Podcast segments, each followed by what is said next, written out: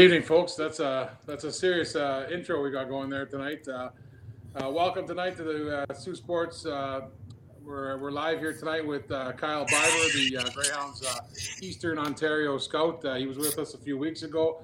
We thought we'd bring him back to talk with the draft approaching. Now that we have a draft order, we want to see what what he thinks of it and give us some names and talk about some Soo guys and ask him a couple questions. We have Tony Bonifero with us again as usual. And uh, Bono, if you want to start, take it away. Sure, Kyle. Thanks for joining us. How you doing today, bud? Good man. It's good to be back. Exciting time of year for you guys. I assume this is kind of what you uh, what you guys are built for, right?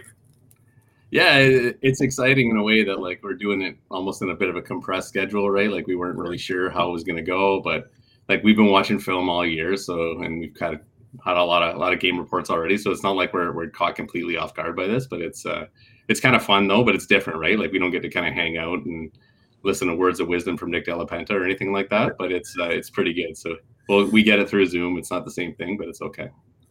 So what I wanted to talk to you about is, you know, a lot of t- uh, I'm not sure if people realize what happened this year with the OHL draft and how they figured it out. So, you know, obviously they just did uh, they just did a, a lottery in the OHL. Um, every team had an equal shot at getting a high pick or getting the first overall pick, and uh, you know the balls really didn't fall. It is a snake order draft, but you know the balls really didn't fall in the Greyhounds' favor too much. Can you just talk a little bit about uh, the process, kind of your thoughts behind it? Were you okay with it? Would you like to see something different? Yeah, like like obviously, uh, I think I think it was a fair process. I think that was really the only thing they could do, um, and, and, in a way, it kind of generated a little excitement of the league too. After some bad news after the season being shut down, it generated a lot of excitement. I thought, like every kid I've talked to in an interview so far has been like, "Hey, that was awesome. That was really cool." It was just like the NHL draft lottery. It was it was fun. Yeah.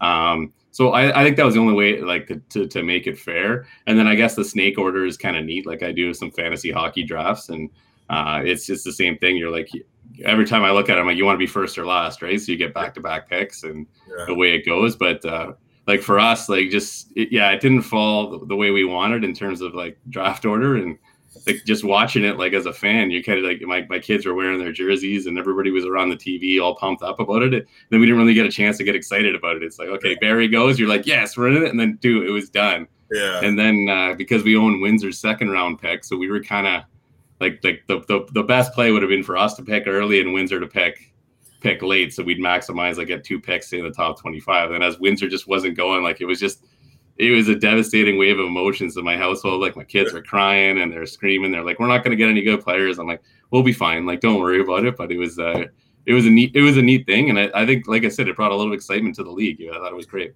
Yeah, it's true. You and I were uh, texting back and forth a little bit throughout that, and you know, it was obvious that uh, you know it was really unfortunate. It was kind of the opposite of what we were hoping for, owning Windsor's uh, second round pick. Going into the draft though this year, obviously not being able to see a lot of these kids, you know, obviously you you usually the top tier people know who the top tier kids are, right?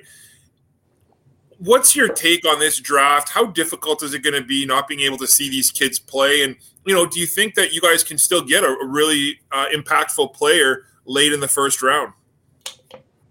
Yeah, I, I, definitely think so. I think uh, it, we can definitely get somebody at 18 who's going to be a really good player uh, for this franchise and kind of hopefully set up to be a star in the Sault Ste. Marie for the next couple years. Certainly, um, I, I, think it's de- it's definitely been more difficult. Like Bono, you and I have talked before uh, that it's it's it's tough not being in the in the rink to scout. Like it's the like video is great. You can get different angles at it, but it, there's nothing like being in the rink or you see a player and you're like, okay, I really want to focus on that kid's stride or what he does away from the puck or he made a really smart play there, but then you've got a camera guy who's just following the puck, right? So what does he do after he makes that breakout pass or does he drive middle but the camera's all screwed up? So like I know these aren't professional camera guys; they're not working on Hockey Night in Canada, but it's yeah. it, it's it's it's great that we're able to do this. Like if this had happened, like say when when I was a kid, like I don't know how anybody would get drafted, right? Like they would just be, all right, well, I just who who knows who and who was really good in bantam, and then and go from there. So I I think it's we're lucky in a way that we we do have some video and have something to go on. Um, we're fortunate enough that like some of our scouts do do quite a bit of bantam scouting as well. So um, like if, if a kid is is an elite level player in bantam, like it's it's not always a surefire thing that he's going to be a superstar in minor midget because a lot of kids kind of peak around Christmas. I find in the minor midget year and then just take off, and then you'll see guys just climb the draft list uh, from there. But at least you, you have a strong background of kind of how that player was. He put up a lot of points. Like if he's a goal scorer in Bantam, chances are he's probably going to translate into a goal scorer in, in minor midget. So yeah. um, I think I think we we've prepared ourselves enough to kind of be ready for a draft like this, and, and I think it's been good. So I think we're ready. So. So you kind of answered my next question, but what I was going to ask you is, you know, is this what would you say to people who said, "Hey, this year's draft is a crapshoot"? Well, I, I just I just think that's that's that's an easy way out, right? Like yeah. it's it, it's like the onus would be like if if we didn't want to put any work into it, we're like ah whatever, it'll, it'll just work out, and maybe we'll get a mulligan on it. Then yeah. do you know what I mean? Like it's it, it's an easy thing to say. Well, it's a crapshoot, but um, the tools are there. If you want to research, you want to call coaches, you want to you want to do a lot of background, uh, like nose to the grindstone type work. I think that's that you can get. You can get. You can find players. You can see stuff on video. Um, like these kids all play spring hockey, right? And they play mm-hmm. in different spring leagues, and those have all been televised. And like so, like there's there's ways to find video. There's ways to kind of find out about guys. I think this is where like kids that have agents will really show their value. Um, a lot of agents are sending us directly like, direct video to, to the GMs, to the to the scouts directly. Agents that I know are calling me, are like, you got to really got to take a look at like this kid. I'm like, well, I haven't seen enough of them. They'll send us video, okay. um, and and that's really good. Like like a lot of times too, like you, you get a you get a highlight film. Um, no one's really going to put that highlight film where you, you where you sauce one up the middle and they put it in the back of your net, right? So like you kind of be like, all right, he looks pretty good in the highlight film, but like um, so I'll watch it just to kind of get like a glimpse of the highlights. But oh, that was a wicked shot. You know what I mean? But it's it's there's other times where you're like n- nothing beats like watching the actual game because the game's not perfect. The game's not a science. It's not like doing a drill, and uh, it's very unpredictable. So I think that's that's kind of what I like. But I, I, think other guys benefit from it. And I think it's if you if you're willing to put the work in, it's not really just a crapshoot year. I think you can actually you can do a lot of damage in it and the way I think it is like if the, the, the teams that really do a good job at this, I think you'll be able to show like the guys who end up getting signed and play in the league, and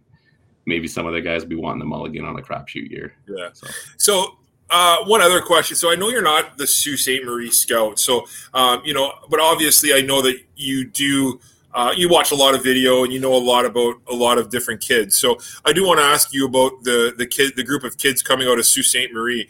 Um, there was a list that was just released with uh, ranking of 500 draft eligible kids, and the Soo team here had seven kids on that list, which was you know it's been making some news up here. Um, can you just talk a little bit about what you think of the Soo kids? If there's anyone that really stands out, kind of just just your overall thoughts on that. Um, yeah, like that, I got no problem with that, and I, I think uh, like a credit is to, to to you guys for for broadcasting those games and doing play by play and like adding a little bit of color to it as well. You know what I mean? Like it.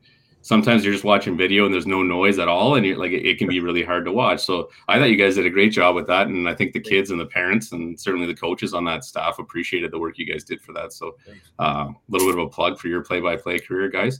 Um, but uh, overall, like, like, like I think the Soo's got a, got a pretty good team this year, and I think it would have been really interesting to watch them play in the the Great North League. I, like I think I think Foster's a, a really dynamic player. I think he's got a lot of skill. Um, kid I really liked uh, in a couple of the games that I watched was a, was a smaller player, uh, Zambaro, uh, Zimbaro, I think his name is. Yeah, I thought he was really good. He was feisty. Um, the Fellinger uh, uh, kids were very good as well. So um, I, I, think like anytime you get named to a list of 500, like um, I, I, think it, I think it's it's reason to be exciting and excited about it, and I think there's uh, there's some credit to it as well. So um, I, I, thought I thought it was a I, I, I think it's a pretty good team, and like I said, it's, it's it's tough to see just an inner squad, and then I saw the one game against Nickel City, but um, overall, I thought I thought it was pretty good. I really appreciate you saying that, you know, because when we, uh, you know, when we're doing these games, we often wonder if anybody's watching, right, or if anybody's listening, right, and especially for an exhibition game about that. Um, can you just talk about your thoughts on, you know, kind of obviously Jay's been doing this with Soo Sports for a while, but you know, you mentioned the video. Do you think that that helps a lot, and do you think that's something that you'd like to see incorporated a little bit more um, in other leagues? Um, absolutely. I think uh, I think if you're going to coach midget hockey now, um, if I'm an association that's looking to hire you, and uh, I don't think I'll ever be working in an association side of it, uh, yeah. but if I'm an association looking to hire a midget coach, I think that should be part of the prerequisite now. Like we don't know if we're going to get another virus like this. We don't know if we're going to get another shutdown. Um, we don't like. I hope it never happens again. we can all go back into the rink and just watch hockey like we normally do. But um, I think uh, when I certainly coach minor midget, we've videotaped every game. Um, and I would break it down on the bus as I went into work in the morning, and then send clips to individual players. So I had every game saved um, yes, it was just off an iPad that a parent shot, but at least it was it was good video. I could slow it down. I could I could zoom in. I could show a bunch of different clips, um, and it was just the way that like if anybody asked me, I could I could promote it. And then I had some players that uh, were interested in NCAA and asked for a highlight package, so I put that together. They could send off to schools and mm-hmm. um, different things. So I, I think it's I think it's is, is going to be a requirement for coaches now, and if not, you need to maybe put it in your budget to to buy a good camera or yeah. pay you guys to do it, let's say, and uh, in, in broadcasting. Because I think the more exposure you can give the, your players, the better it is. And um, certainly with today's tools, I don't think there's any uh, any excuse to, to, to to not do it, in my opinion it's funny, you know, you're talking about your midget. Before I send it over to Jim here, you know, you're talking about coaching and midget and you know sending putting uh, tapes together for people and things like that. And we've talked to Jamie Henderson and things like that. And you know, I think from an outsider looking in, you know, we just think, oh, midget coach or just a coach, right? But then we, you know, when you talk like that, it's just the amount of time, the amount of effort, you know, just, well, I just put together a, highlight package. Like it's no big deal, right? And, you know, like that's got to be hours worth of work that people don't even realize or that you don't get credit for, right? Yeah, and I, think that's a little bit of the misconception about coaching hockey. Everybody thinks yeah. show up, run the circles a couple times, and bag skate them if they lose, and um, sticks in the middle of scrimmage at the end. But no, there's a lot that goes into it, and uh, it almost becomes a bit of a way of life, right? Like like you're you're literally just watching all the time. Like you're trying to find ways to make make your team better. You have like a little bit of a passion for it. So uh, like I don't know. Like I think it's it, it's it, it, it's part of it, right? So it's uh it's definitely something that like like I took pride in, um, and it like helped me prepare for other teams. Like I would just sit there and uh, try to like break down what other teams do, just using the game film, help our team out a little bit, and be like, hey, this is why we get we got scored on on this penalty kill. Yeah. Um, this is why our breakout was wasn't working. We need to work on it. So it's just about making your team better. And uh, I think anybody that takes like a midget the coaching job, like I'm sure uh, Jamie would agree, like it's it's more or less a, like a like a way of life for the whole season, right? Like you're you're not showing up to the rink five minutes before or anything like that. You're there about an hour before. You're there 45 minutes after to talk to anybody that wants to talk about your players, and um, you take quite a bit of pride in like the guys that you end up getting getting drafted, or even the ones that don't. Like uh, like you like you, there's a couple kids that I still talk to, and they're like, "That was the best year ever. Like, it was great. We had a, remember when we did this or." Like this happened in this tournament like that's that's the best part about it, right and like that's these kids kind of missed out on that minor midget year a little bit too like playing games like the ohl cup like the top players that play in that team noha um, and like playing in front of like 200 scouts like black jackets and like it's just i remember as a as a coach looking up in the stands and being like this is nuts. Like I don't even know how these kids are doing it, and then like you're expecting them to perform and not make mistakes, and it's just like uh, I, I, think it's pretty neat. But yeah, it's it's just a way of life, right? Like it's it's it's something I love to do, and um, maybe someday I'll get to do it again. And even like when I'm coaching novice now, like I'll go over practice plans and be like, this isn't working. Why isn't this working? And not that it, it's at, to that same level, but it's just yeah. it's the same kind of passion, right? That's awesome. Um, I'm going to ask you about another local kid. He uh, he didn't play locally this year. Again, I know, I, and I realize I'm putting you on the spot. So if uh, you know, if, if you don't know much about the player, that's fine. But Dawson Wilson, um, obviously a, a, well-known kid here in Sault Ste. Marie. Uh, you know, pretty decent hockey player. Had a pretty decent career. Like you know, obviously there's lots of hope that he's going to get drafted this year. But I'm just not sure if you know much about him or if you scouted him at all. Uh, unfortunately, I don't, I don't, have a lot to comment on him right now, to be honest yeah. with you. So okay, um, yeah, again, I know um, I'm putting if, on the spot. If you guys got video, like I know Jay hmm. said in the chat, yeah. he's got video. Send him over. Like we still yeah. got some time before the draft, and uh, like I said, I'm I'm working through. I've watched, I've watched like a pile of teams, but I haven't seen everybody yet. And uh, normally in a normal year, I'd be like, yeah, this is like 100 percent the report on them, but uh, I, I, can't give you a read on them just yet. Absolutely, so. no problem. But if you've got right, video, Jim, I'll watch it and I'll let you guys know by the end of the week. 100. Sounds good. All right, Jim, go ahead. Hey, Cal. Yeah, Jay, Jay has video on uh, on Dawson, so I think he'll probably send it to you. Can I uh, ask you a little bit of a not a controversial question because it's not not on you. Uh, Jack Matier, local boy, uh, successful. Just he had a good season his first year in Ottawa. Uh, he he won, recently won a gold medal at the uh, at the big tournament there. Uh, passed on by the Soo Greyhounds, and he ended up going to Ottawa. I know he's very happy in Ottawa. His family's very happy. I, I know that the Hounds like like Holmes too. They're happy with the pick there. Uh, can you just talk about you know is there talk about what you know about Matier if his name came up a little bit in the draft room and uh, if there's extra pressure to, to pick a local player and if that factors into the draft at all. Um, yeah, and, and I, I think that's probably a fair question that's going around town right now. But uh, I, I think it's in, in another way, it's a bit unfair to compare the players too, right? Like it's like we don't necessarily know who's going to have the better OHL career or um, that sort of thing. And but uh, I just think like in terms of, of Holmes for us, he checked a couple more boxes than Matier did at the time, and that's not a slight against Matier. It was just we had to make a call at a certain point, and um, perhaps if we were picking the same spot as Ottawa, we'd be making the same same selection. And I don't necessarily think there's a there's no bias towards like like uh, Soo players or anything like that. Like you saw in the, in the third round this this past draft, we selected Connor Toms, and um, all things being equal, he was much higher on our list. And um, it wasn't necessarily because he was a local player, but when it rolled around to that third round pick, it was it was almost a no brainer. We're like, okay, we're gonna we're taking him with this selection, and we're very happy to get a local player who's gonna put on that Hounds logo. Like like I grew up, I grew up in that city, and and there's literally nothing that I ever wanted to do more than than than wear that jersey and go into that dressing room. And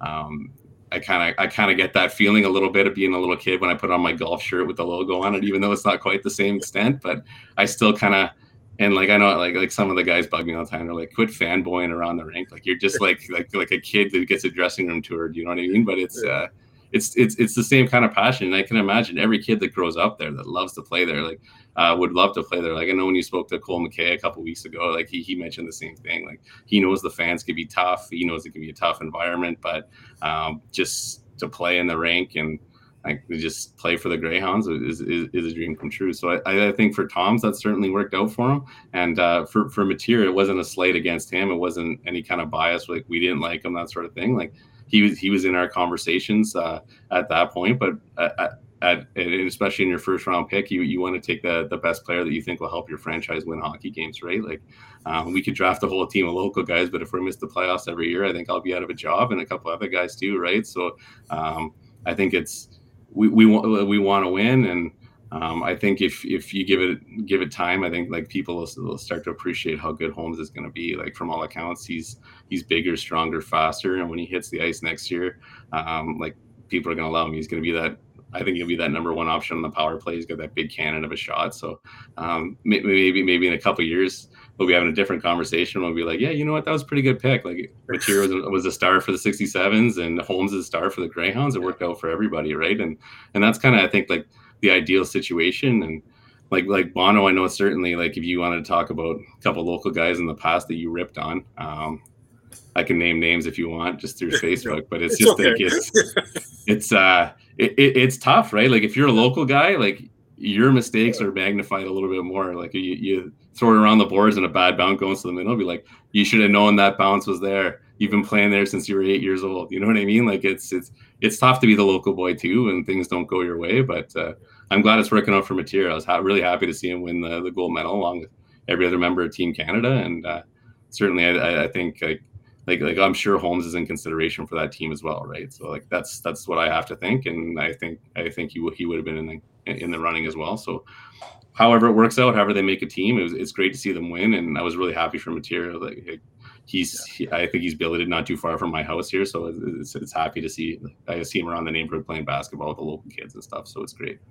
Yeah, and I, and I want to be clear. I, I just asked the question because it's a it's a popular topic around the Soo. I, I don't I'm not trying to insult the pick. I'm not insulting the, the player Holmes at all. I, I just asked the question because it's uh it's a topic here, and uh, I know the Matier family is very happy in Ottawa, and his, his mom would tell you, and and he actually told us himself uh, he wouldn't trade it for the world. He loves Ottawa. So, but come the, on draft day you know, you got Cooper Foster, say for example, and I don't necessarily mean that exact player, but I'll use him for an example.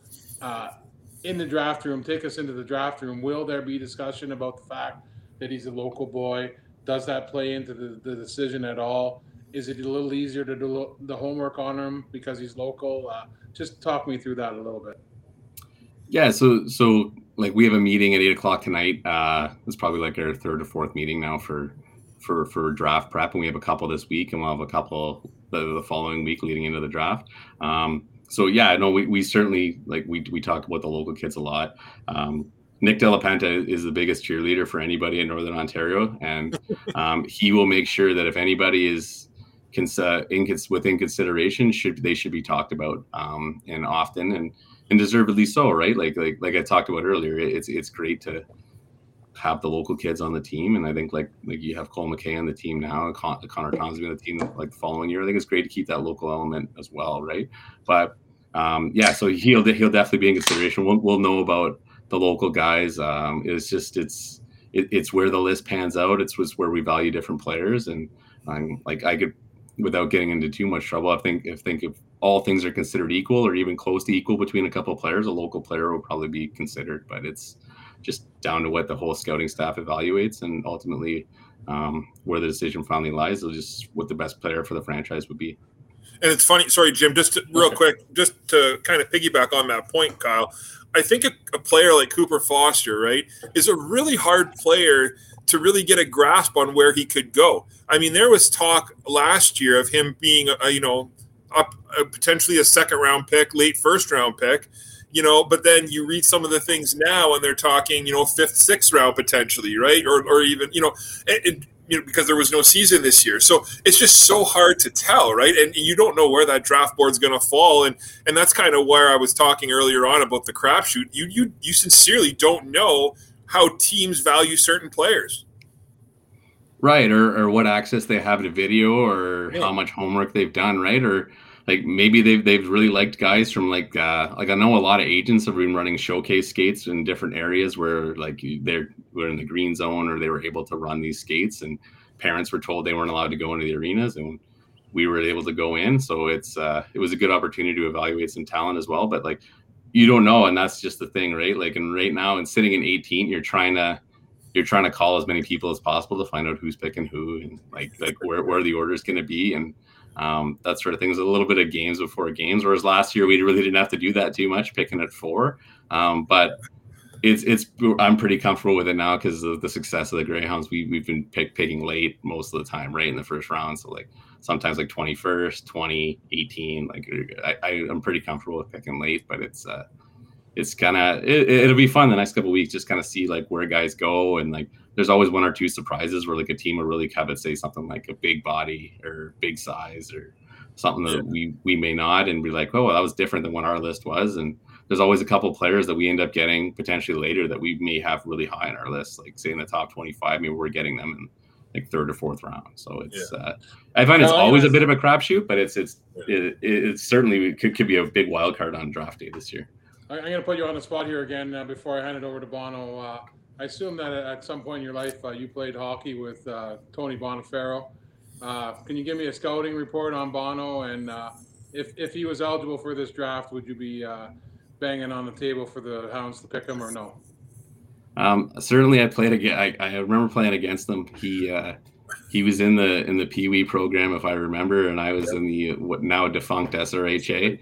Uh, and I literally would stay away from Tony Bonifero as much as I could. Like he was the same size now as he was like when he was nine years old. He was that big, and I remember when the head checking penalty came out. Oh. He was the easiest guy in the world to play against because like all he wanted to do was call head check. So he would skate near Bono, fall down, and like arm up, four minutes head check. Like like he led the league in penalty minutes. He didn't throw one body check all year. But uh, I, I, Bono was a very good player though, but like his size definitely helped him. Um, I'd be banging the table at a certain point for Bono. Maybe, maybe yeah. not early, but there, there there'd be a point for him for sure. He's a well, he's a good guy in the room too, right? Like he, yeah. you can't you can't break those intangibles. Yeah, he's a good guy in the room. I see Eric Carrier, an old buddy of ours that uh, you know oh. we used to we've played uh, quite a few games with Eric and Jason. Uh, you know, commenting. So what's up, Eric? Good to see you too, bud. Yeah, good um, to see you, buddy. Yeah, oh, that's great. So one thing too, Kyle, that uh, I was kind of thinking about this a little bit, listening to you talk, and uh, this is more specific, but you know, obviously with with different teams play different systems, right? So, do you find as a scout, do you find it frustrating watching players uh, play in a system because it's harder to get a read on their game, or is that, like how do you differentiate between hey, this is a good player, just you know not really working in this system, or he could be better in a different system? Does that have a lot of say in how you guys scout? Um, yeah, I think I think that's fair. I think early in my scouting career, I, I would do a lot of just ripping other minor midget coaches because I was I had done it in the past, and like you'd get to guys that would play the trap or the one three one or dump a lot of pucks yeah. in, and you're just like, listen, I'm trying to evaluate whether your player is going to attack off the rush. Like, stop dumping pucks in. Um, so I think earlier in my career, I found it like a lot more frustrating that like when you would scout teams that didn't play the way we did.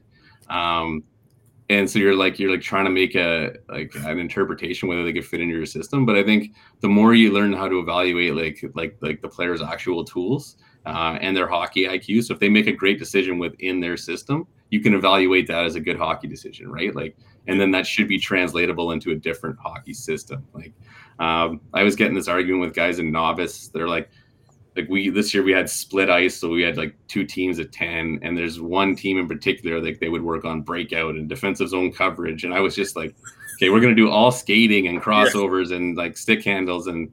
Um, so by like the end of the year, like they wouldn't even touch the puck at the end of when we do scrimmages against them because I found that they wasted a year of development. Whereas like I think systems are like you watch the Team Canada guys, like they played a different system than I think everybody was was used to. They showed up there here's your if they're skilled enough they can adapt to a system so i think it, like skill development is paramount so once i started to kind of get away from being like i'm a better coach than that guy or that guy, runs a terrible system it was a lot easier for me to just focus on the actual tools and the intangibles of the player and if he makes great decisions with it like i think he's got good hockey sense then he's following the system and he's listening to his coach and um, so yes and no. Like it's great to see them play the same way as our okay. This is awesome. They play the way we play. We can do it that way. But I want to talk a little bit before uh, we get into the NHL quickly. I just wanted to talk about the uh, the import draft. The Greyhounds kind of got really lucky there, you know, uh, with the fourth overall pick, I believe. Is that right? In the I import, believe, I, I believe it's sixth or six. Sorry, six. I knew it was high. How do you guys scout import players? How does that whole process work? I've always been fascinated by that. You know, there's, you know, you look over there and there's you know so many different countries so many different players right? How do you guys scout and, and kind of who runs that uh, that aspect? Um well most of that is is is is the gm's job to be perfectly um per- perfectly honest with you. Um a lot of that happens um jay i just saw your question i'll get to second. Uh so a lot of that happens essentially like at the NHL draft and at that U18 tournament to be to be perfectly honest with you. So like there's a lot of evaluation and then like at the NHL draft those European agents are usually there, right? Um. So like as a staff, like I've been fortunate enough to go to the draft for the 99 age group in Chicago and uh, you see a lot of the conversations happening with agents and guys promoting other guys and it's the same sort of deal like you need to see video on this guy you talk to somebody who knows this guy who knows a different guy who knows that guy's agent so um, I'm not really too too sure how all these import drafts uh, come together and how Kyle has time to evaluate it. But uh, certainly, I, I, like. I think he's done an awesome job evaluating yeah. Yeah, imports in the past couple years, and the fact that yeah. he gets to pick this early, I think, could be uh, this could be a massive win. Like after a day where we thought the lottery was completely against us, and um, to have like a, a number sixth overall pick, I think that we could end up getting with another impact player of the organization. Like, bringing in guys like Sandin in the past and like Pitlick, I thought was an excellent player on the OHL. Malik was a very good goaltender as well. So like his certainly his track record for bringing guys in has been really has been really good. So uh, I'm looking forward to seeing what it does. But um, long-winded answer that I don't really know, but I know there's a lot of like that NHL draft's important for that. So there's a lot of guys that like talk and there's a lot of meetings that go on behind the scenes. And yeah. I was just there to kind of hang out in Chicago. So. Before you answer Jay's question, and again, I'm kind of putting you on the spot here, but we already have two pretty impactful imports, right? So this has been a little bit of talk here in the Soo as well. What you know, what good is that pick if you already have two, you know, very valuable high end import players right now? Um, yeah. So like, I don't, I don't know what the status is with either of them. So yeah. I, I know there was. uh like potentially one of them may not be coming back, but I don't know which one. So like I haven't asked that question. That's a well above my pay, well, well yeah. my pay one, one of them's not coming back. Oh, okay. Yeah, yeah. Like yeah, so I believe Pitlick signed uh, yeah, pro in the in the Finnish league. So oh, um, okay. Yeah, yeah. I, I don't know if that was common knowledge or not, but uh, like I saw it on Twitter, so I'm not sure. Yeah, um, for but so if he's not coming back, then we can make that six That is- six yeah. six overall selection, and then maybe we Yeah. just pass uh, at 66, right? Like, like Yeah. And if we have Malik and say a sixth overall impact player, like maybe that M- Matt Bay Mitchkoff guy is sticking around or something like that, or someone Yeah. like him. You know what I mean? Like I don't think he's eligible for another year, but like Yeah. if you get a player like that who come in and be a game breaker, like certainly adding that to your franchise as a sixth overall import draft pick is almost just as good as picking like in the top five in the regular draft. That's right. Um, Jay, on your U18 question, uh, the U18 draft is pretty well done the same way. Um, so we'll watch midget throughout the year as we do minor midget, and I think um, certainly the kids that play on teams like uh, the Ottawa plays in the league plays in the U18 loop as well as like um, like the Soo will play in the play a U18 U18 team as well. So like we can kind of get two birds with one stone at the same time. So I can see a lot of guys that play midget hockey and be eligible in that midget draft. Um, also like our scout Mike Mackley, who does the ETA area, he watches a lot of midget hockey, so like he, he's on it, and a lot of guys are plugged in. They'll watch midget, and I think we've had pretty good success finding players in midget um, in recent history. Like like Matty Valalta came in the year before the midget draft, and uh, certainly that was a pretty good free agent pickup, right? Like I think that one panned out pretty good. So it's you, you kind of got to watch for everybody. And if you can find that free player without having to give up an asset, I think that's just a massive win for your team. So um, certainly it's something we, we, we, we, we take great pride in. And the kids who get selected in it, I think they should be proud too, because they had a great second year playing midget and they got an opportunity to come into OHL camp. So um, I, th- I think there's a lot of value to it. So put you on the spot one more time here. Obviously, positions are a huge deal, right? And I know you don't want to say too much, probably, but you know, obviously, I have to ask the question: uh, Is there kind of a position that you guys are focusing on in the draft this year that you'd like to kind of shore up a little bit with with the losses and and with the way things are going? Is there a certain uh, direction you guys are looking? Um, I, I wouldn't overly say so. It's it's usually best player available and, Yeah. and best fit, right? Like, um, obviously, like we took two defensemen in a row uh, with O'Rourke and Holmes, and then uh, we took McConnell Barker last year. Um, so so maybe another forward, but maybe another D. Like, like I don't know. I just I just think you can't have enough good defensemen at times too, and then yeah, like just the way the Hounds play, if you have more like elite forwards that can play with speed that come at you in waves off the rush, like it's very hard to defend, right? Like it's just it's it's steady. Like you watch like a couple years ago, like every line was a scoring threat when we went to the finals, and like I know like Keefe's last year in the league, like I remember talking to you about it being like I wasn't even on staff then. You're like just watching this team, you're like speed, big, speed, big, like fast. Like if they're small, they're fast, and they're coming at you, and it's just one after the other. So I think the way we play, if you just get a player that's going to fit within the mold really well, like I think it'll just be an asset going forward. So not like not really leading one way or the other just yet. We still got a bunch more meetings. Yeah. Us talking about that every time we talk about that or you bring that up I, I mean i'll think i'll remember this for the rest of my life a player like Zach Senyshyn playing on the fourth line scoring what do you have 30 goals or something that year like it was just Yeah. unbelievable right Yeah, Um, and then he's first round pick in the NHL yeah. draft coming off the fourth line. Yeah, like, yeah. i know it just it doesn't happen every day i know no that's great um yeah and you know what listening to you talk O- O'Rourke is one of my favorite players. I think the Greyhounds have drafted in the last, you know, ten years. I love everything about his game, and the way you're talking about Holmes too. I think there's a lot of Greyhound fans really excited to see those two guys on the ice together. That's a, you know, that's a formidable pair. Arguably, two of the best, uh, one of the best one-two D combinations in the OHL. Would you agree? Potentially. I would say so. Like I think like O'Rourke uh, for sure. I think should be in consideration to play in the World Junior team this year. Like I know he was invited to camp last year and wasn't successful, but um, like that's a guy that's really hard to play against. That's a guy that just knows how to win, right? Like he was on those. He played up with those whippy teams that always won. He was in the finals of the OHL Cup in his draft year. Like he just he just knows how to win, and he's a tough guy to play against. So I think that's why like he wears the C. Started wearing the C at a really young age at 17 in the Hounds, right? Like um, and then like Holmes would be the same thing. So I think that would be really good. And then if you if you add those uh, if you add those uh, like those overagers potentially that could come back, you have Kalisti that could come back, you have Constantinu, like like that blue line's in really good shape going forward. And then um, Bruzatowski, we just signed this week. He's an 03, but he's a really dynamic offensive defenseman. We got Toms coming.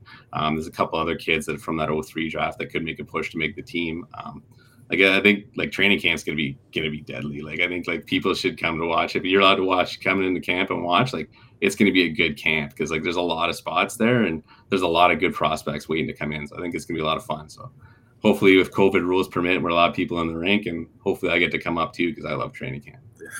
Cal, can you give us an update on? Uh, can you give us an update on McConnell Barker? I know you you didn't get to see him much this year, but how did he spend his season? And uh, you know, uh, have an update on his progress and uh, or anything like that?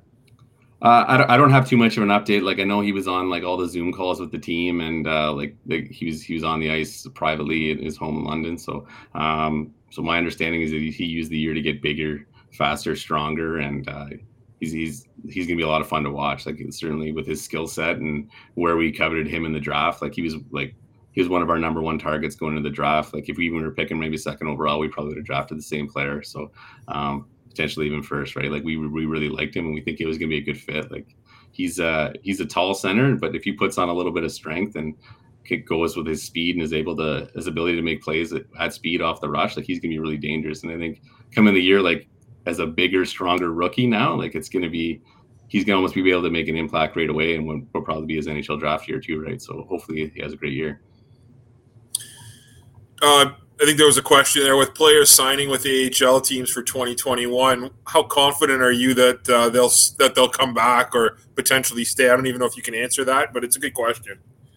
Well, like my understanding is is that the uh, the transfer agreement still holds true. So if yeah. If you're under the age of 20, I don't then you're you're signed to an OHL contract as well. I think you have to come back and play with your OHL team. So these guys that are getting like uh, like like ATOs and PTOs and just and have the opportunity to play in the AHL. I think it's awesome. Like, I think it's great. Like they're able to skate every day. They can make a little bit of money. Um, and like certainly we we weren't able to play this year or even practice, right? So I think, I think it was a good opportunity for them. But I'm not too worried about guys leaving unless they're in their overage year, right? And if that's the case, then they then that's that's always been their their opportunity. Like you look at players like Bunting, who's had an awesome year, like that like the year after Keefe was gone, like Bannister's first year, we could have got Bunting back and a couple yeah. other guys, right? Like it's always like those guys just were too good. Like they were developed too well. Like we lost McCann that year as well, right? Like oh, that's yeah. that's another big piece. Like that team was the team was okay. They upset Sarnia in round one, but you can imagine how good they, like they could have been with those two guys. Just those two guys alone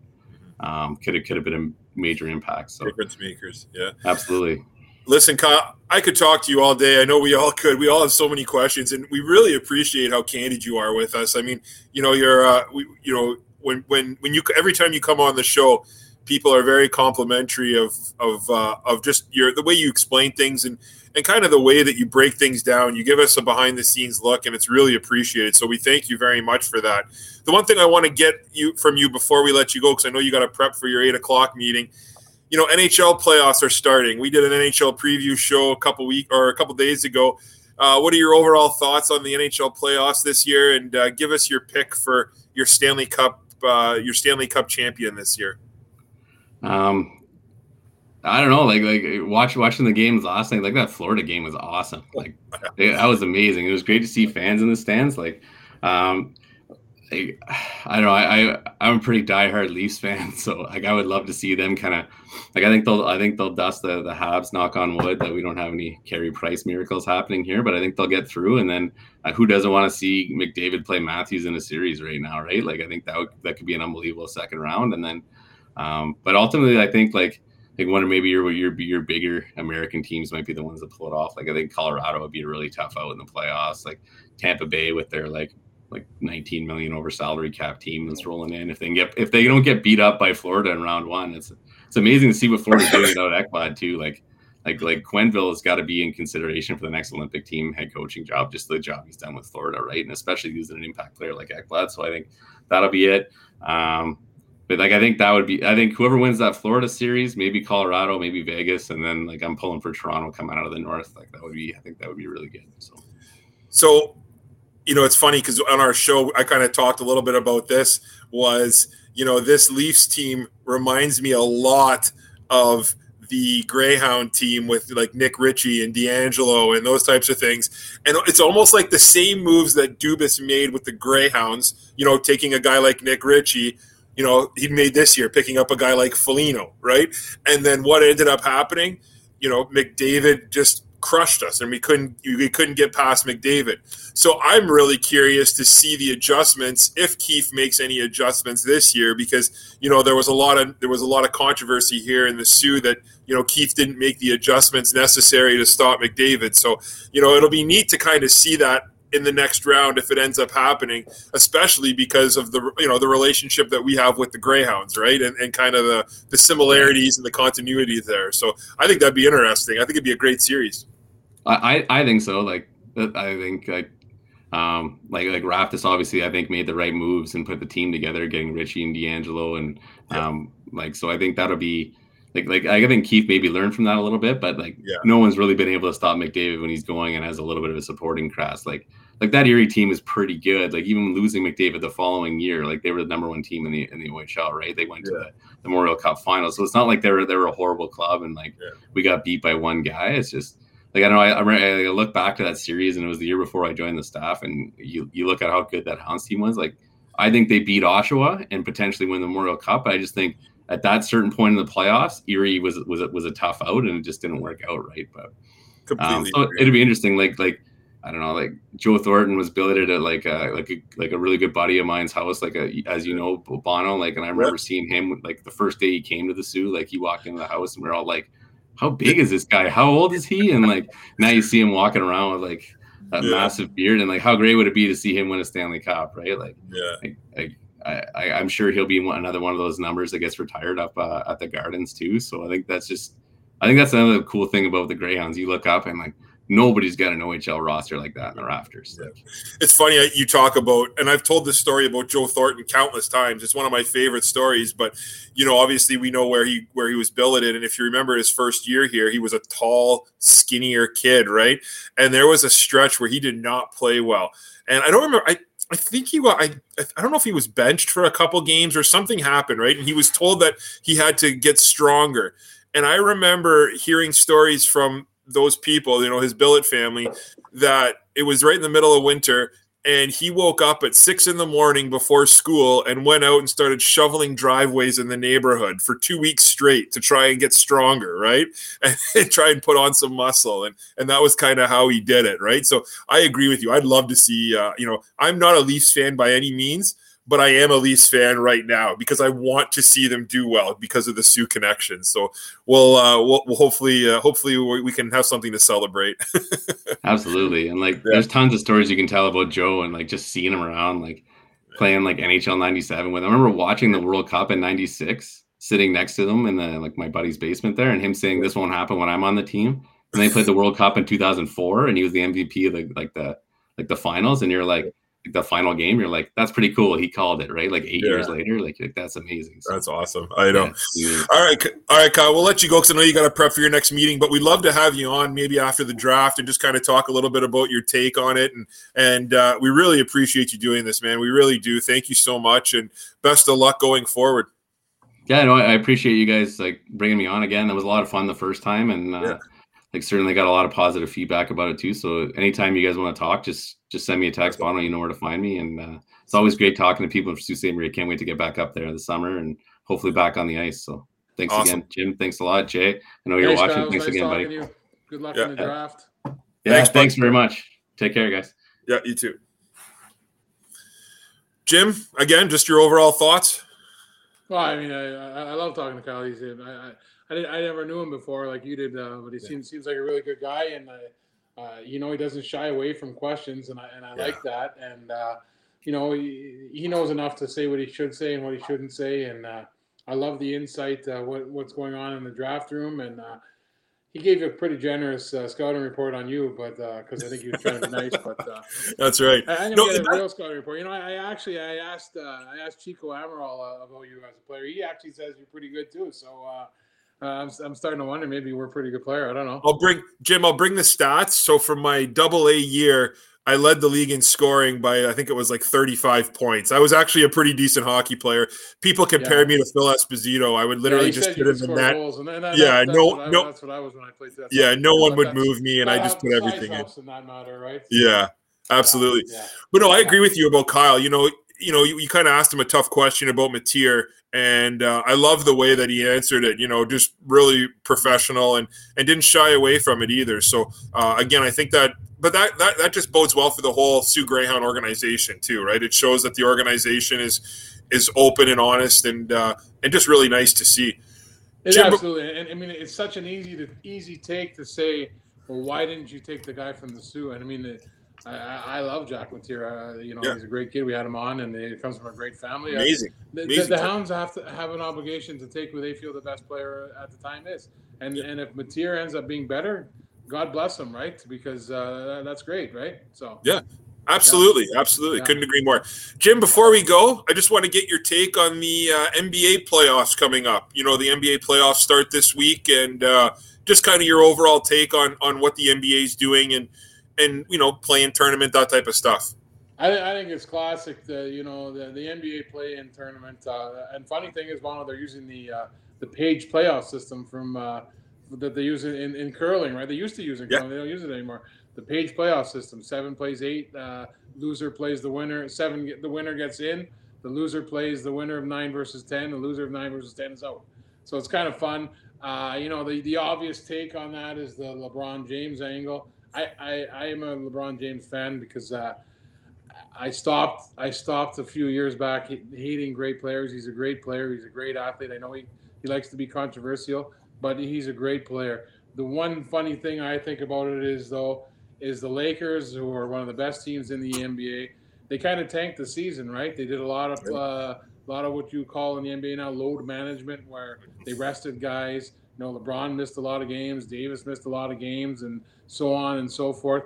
And now they find themselves in the seven eight game against uh, Curry and then uh, a pretty tough uh, Warrior team. Yeah. So uh, it's kind of funny. And then you know, like two weeks ago when the Lakers finally hit seven, LeBron comes out and says how stupid the play-in tournament is. Yeah. And uh, he he hadn't said a word about that before that. So uh, you know. I think maybe, hopefully, it teaches teams. You know what? Maybe we should take the season a little bit more serious uh, you know, there wasn't a lot of fans in the stands, but if, if you if I'm going to looking at the NBA schedule and, and the Lakers are coming to town and I spend money, I, I want LeBron in the lineup, right?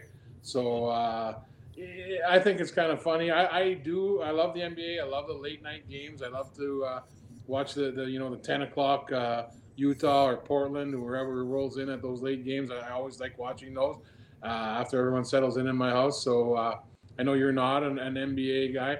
NBA is a, is a funny thing where you know the best players win, right? It, it's it, there was I saw an argument on the other day where LeBron's championships are better than than Brady's championships, and to me that's just a silly statement because NBA two three stars and you have a great team. The NFL is the the absolute uh, team um, thing, but the NBA has a series. Uh, it's easier to lose one game.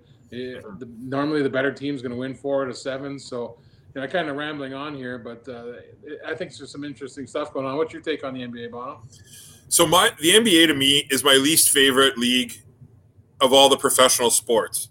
And the reason is simple. At the beginning of every season, you can take I'll say I'll be generous and say you could take four teams and there's a 99% chance that one of those four teams is going to win the championship. It is the most anticlimactic professional sports league out there. The only time you can make the argument that a team won was the Raptors, right? When they kind of came out of nowhere and took that title. But even so, they were pretty powerful. The NBA, any league where 80% of your games are completely meaningless. You know, when there's a game when, you know, Milwaukee plays Detroit or, you know, uh, you know, like Dallas is playing San Antonio, the game means nothing. The game literally means nothing because neither team has a chance to win right? Like to win to make or to win the NBA title or to even maybe win a playoff series. It's just really frustrating to me the lack of you know just kind of parity in the league and and how the players run the league. And I know that they're doing well money wise, that type of stuff. To me, it's just anticlimactic because in the NBA, you will never see an eight seed beat a one seed in a, in a playoff series. You'll never see it. It won't happen. It happens in hockey every so often. It even happen, you know, it happens in other sports. It's just frustrating to me that the NBA is as popular as it is when it's so boring and so many games are completely meaningless. It's interesting though, Bono. You actually could see a seven seed beat a two seed this year if the Lakers are the seven seed. Yeah. Get Phoenix. Phoenix is a good team. Don't get me wrong, but they, they could definitely beat them. Uh, uh, interesting thing you bring up the Raptors. There, Raptors to me. I, I mean, I'm, I'm a Raptors fan. It's probably the only Toronto team I, I, I like, probably because I enjoyed their their playoff championship run so much. Uh, I, I find what they did this year really, really disappointing. I mean, they, they come in, they they they don't trade Lowry, which hopefully they got a sign and trade lined up for him, or he's coming back. Uh, and they then then, then they tank after. They go right in the tank. Uh, they they had a big game against Washington, who was two games ahead of them. Washington was the 10 seed, chance to get in the playoff, and Lowry didn't play. The healthy scratched him. didn't Yeah. play. Siakam didn't play. Like they they wanted to Yeah. lose to get in the lottery, and uh, I mean uh, I don't understand that. So to me, it's going to be really interesting to see how this this Lowry plays out. If if he walks for nothing, it's terrible. Terrible. They already let Kawhi walk for nothing, and I get that because they gave Yeah. they gave Kawhi a big pitch and he ended up leaving. That was worth the gamble. Yeah. Uh, that was the, how they won the championship. Lowry, who is the heart and soul of the franchise, uh, like him or not, he's he's a super leader. He plays hard, and and looks like he might walk away for nothing because you, you hear reports that he wants to go to Miami and stuff like that. So unless they have a sign and trade lined up, they really mishandled it to not trade him and then tank after uh, Completely intentionally. And Yeah. you know, I I think the last two years since they won, I'm not sure how good a job uh, Masai has done. Masai is up for a new contract too. Uh, Yeah. I know that's controversial because he built a championship team, but I'm not sure the last two. You know, last year after after Kawhi left, they they had no no big scorer, and this year they went in basically with the same thing, and they didn't even replace Gasol or and um, the, the other big man there that left. They didn't re, they didn't really replace them, and they struggled, and they had a terrible season. I know they weren't playing at home, and I know all that stuff, but. Uh, you know, I think that's an interesting topic. What do you think about the Raptors, Bono? Yeah, I agree with you to a degree. Um, the one thing I will say about the Raptors is they do kind of get a free pass for me. I, f- I think it's I think that home court advantage in Toronto is something that doesn't get talked about enough. You know, playing in playing at you know at the ACC in front of everybody. That is an amazing atmosphere. And for these players to have to play, you know, where they are, they're away from home, no fans. That's got to be tough to get up for every every game. I agree with what you're saying about Masai. Um, my thing about him though is I'm giving him he has about a five year free pass for me, and I'll tell you why. The reason being is the intestinal fortitude it took for him to trade a guy like DeRozan at the time, and the way he pulled that trade off Absolutely. and the guts that that had to take. Can you imagine that trading a guy who's just beloved in Toronto? Everyone loves him. He's a great player. He's the face of the franchise, and you're Yeah, and- and trading him for. there was, there was at the time there was talk that Kawhi wasn't going to play at all. Right? that's right, not play at all. And you have the and you have the guts to make that deal. You know, and, and bring in that player. I have so much admiration and respect for that. That is putting your neck on the line, right? And Yeah. there was all sorts of talk about, oh, he told DeRozan he wasn't going to get traded and all this kind of stuff. I don't care about that. The fact he was able to pull that move off, he has about a five year window for me where I'm going to give him a free pass because I think that he deserves it. And I'm okay with you saying that. He's, but to me, he's used two years of those five now because Mhm. the last two years, I don't think he's done a great job. And- And you're right about them not playing at home. Uh, I, I saw Fred VanVleet this morning. He said that he liked liked being in Tampa. It was fun. It was nice, but it's not not where they they're where they belong. Yeah. And Yeah. He, he really likes being in Toronto.